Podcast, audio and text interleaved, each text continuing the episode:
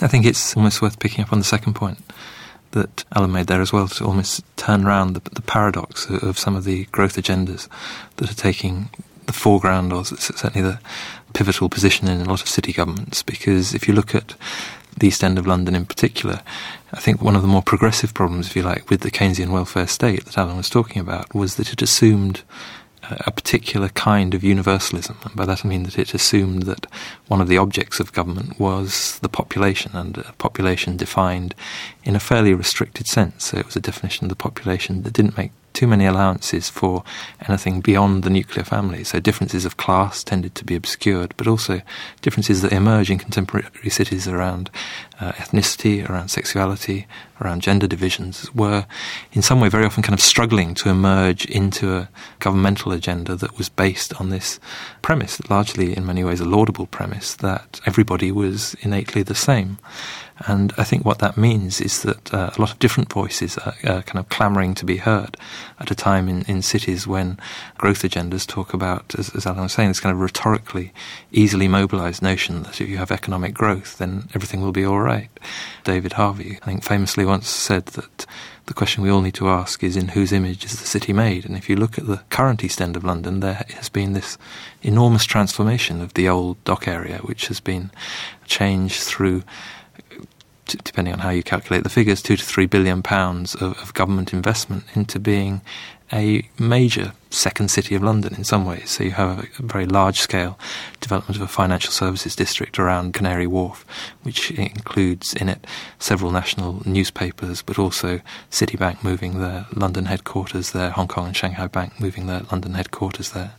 And obviously a kind of large economic base, alongside which there has been massive private residential development of luxury waterside apartments and so on. So that part of London has been uh, hugely restructured over the last 16, 17 years, but in whose image it has been made is quite clearly that of certain kinds of property development, certain kinds of place marketing that Alan was talking about, and that engendered fairly major problems through the, the exclusion of the local community. But interestingly enough, although some of the, the work that went on around the Docklands in the 1980s tried to use a fairly kind of unproblematic notion of community in juxtaposing the changes that were going on against the communities that were present on the ground. They tended to have, at times, a little grasp on the realities of community mobilization and community protest precisely because community didn't fit this kind of nice image of being the opposite of the property developer's vision of the future. So some fractions of the community were keen to get on board in a fairly pragmatic basis with whatever kinds of job were going. Some people were affected more by new kinds of property development than others. And in the same borough, the same part of London, if you look to the fringes of the city of London, you have a situation where is enormous fear in the late 1990s that the city will spread eastwards and, and wipe out the local community as office development increasingly gathers around the old city corporation boundary. And what you see there are a lot of contests around specific land sites, which tend to reflect what we might call a politics of difference, as different fractions of community see new forms of property development very differently. So, as the city begins to spread eastwards, the Bengali community will be simultaneously both very afraid that that particular kind of urban renewal, the old 60s term in the States, will be translated into a sort of Bengali removal from the area. And so there's campaigns to preserve a Bengali presence, Bengali community housing, as well as Bengali jobs in that part of London. There's been a big campaign to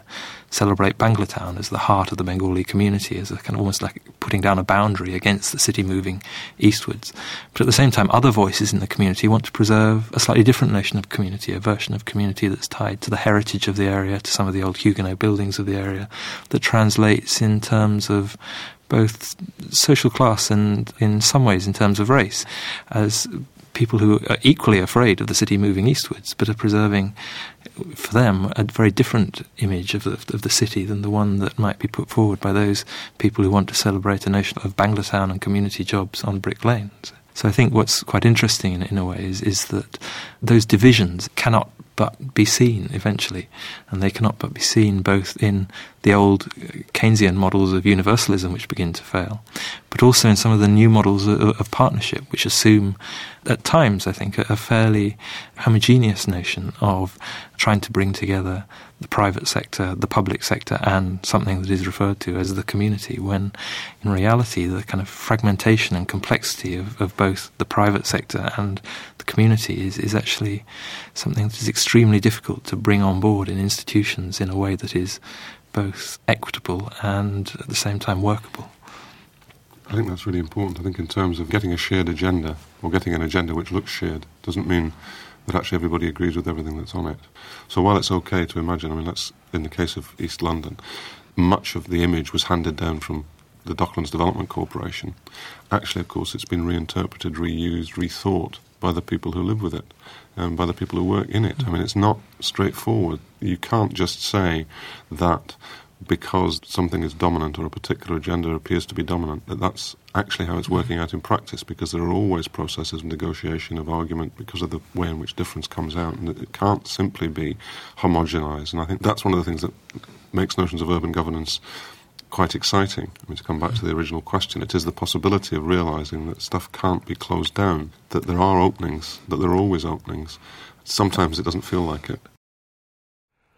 From the Open University. For more information, go to www.open.ac.uk forward slash use.